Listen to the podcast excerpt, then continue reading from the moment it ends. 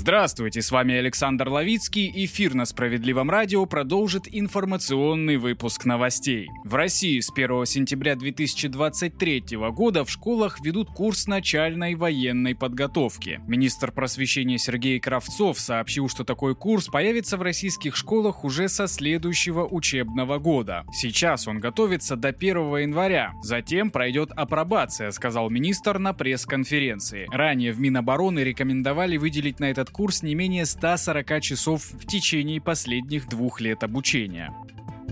Продажи лекарств от ковид в России за два года превысили 500 миллиардов рублей. Государственный сектор и россияне за три года пандемии COVID-19 потратили на покупку лекарств от него более полутриллиона рублей. Из них за период с января 2020 года до конца сентября 2022 госзаказчики потратили 324,5 миллиарда рублей. Остальная сумма пришлась на розничном секторе. Самыми популярными за все время пандемии с января 2020 года года по сентябрь 22 у населения оказались Арбидол. Его купили на 47,7 миллиарда рублей. И антикоагулянты Ксарелта и Эликвиз. Производители лидирующих по продажам препаратов уверены в дальнейшем спросе на них.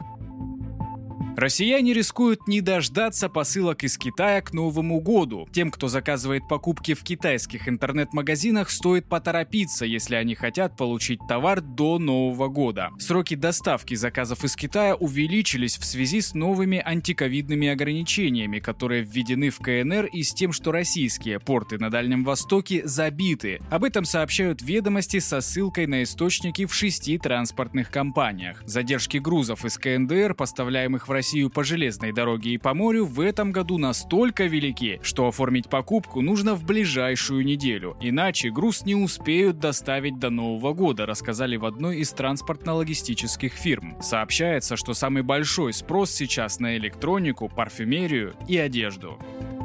В Москве названы самые высокооплачиваемые вакансии в ноябре. Самым высокооплачиваемым предложением ноября в Москве стала вакансия врача-хирурга-имплантолога с зарплатой в 500 тысяч рублей. На втором месте в рейтинге идет программист-разработчик. Специалисту в столице готовы предложить зарплату в 350 тысяч рублей в месяц. При этом у кандидата должен быть опыт работы от трех лет и знания английского языка. Тройку лидеров замыкает билд-инженер, специалист специалист DevOps, которому готовы платить от 300 тысяч рублей в месяц. Среди требований к кандидату опыт работы от трех лет. Будущему работнику предоставляется ДМС, обучение и сертификация за счет компании, а также возможность работать удаленно с предоставлением необходимого оборудования.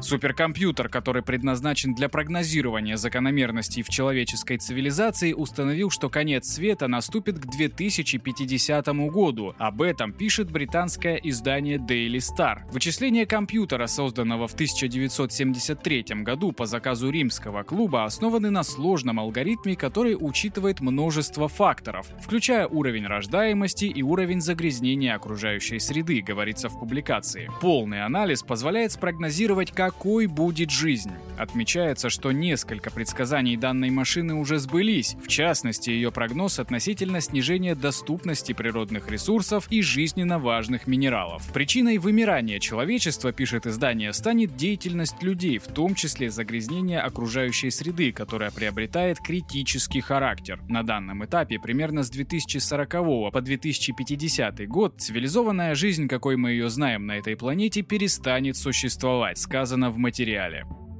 Далее информационный выпуск продолжит более позитивные новости. Расскажу о победах из наших центров защиты прав граждан. В Сыктывкаре ЖЭК отказывался ремонтировать подъезд. Жители дома и специалисты Центра защиты заставили коммунальщиков выполнять свои обязанности. Жильцам дома по улице Тинтюковская, 160 в Сыктывкаре, было страшно заходить в собственные подъезды. Их никто не ремонтировал уже почти 20 лет. За это время штукатурка облупилась, краска на стенах и потолках облезла, плитка на полу треснула, почтовые ящики и окна требовали срочной замены. Но управляющая компания на многочисленные просьбы жильцов провести косметический ремонт в подъездах отвечала отказом, ссылаясь на отсутствие дополнительных денег. Люди, которые и так платят за коммуналку приличные деньги, не захотели дополнительно скидываться на оплату еще и этих работ. Жильцы не знали, как им заставить ЖЭК работать и пришли за помощью в Центр защиты прав граждан.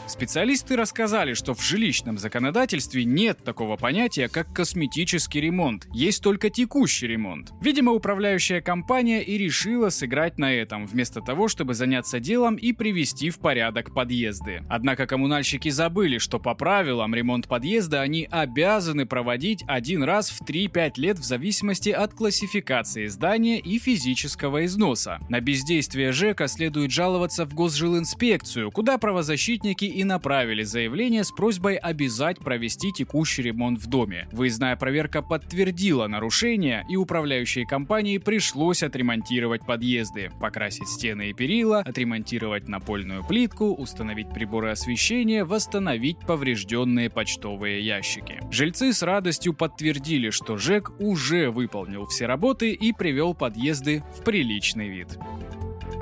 Заключении напомню, что наши центры защиты прав граждан по всей стране продолжают сбор гуманитарной помощи жителям Новороссии и участникам СВО. Каждому из нас по силам согреть сердца и поддержать жителей Новороссии и наших ребят, сражающихся за их жизнь и свободу. Нашим соотечественникам нужна ваша поддержка. Вы также можете присоединиться к акции. Мы собираем теплые вещи, лекарства, продукты питания, предметы гигиены и быта. Прием гуманитарной помощи осуществляется цепляем в часы работы Центров защиты прав граждан. Найти ближайший центр в вашем городе можно на сайте справедливо.центр или позвонив по телефону горячей линии 8 800 755 5577. Информационный выпуск завершен. С вами был Александр Ловицкий. Будьте здоровы, слушайте «Справедливое радио». Thank you.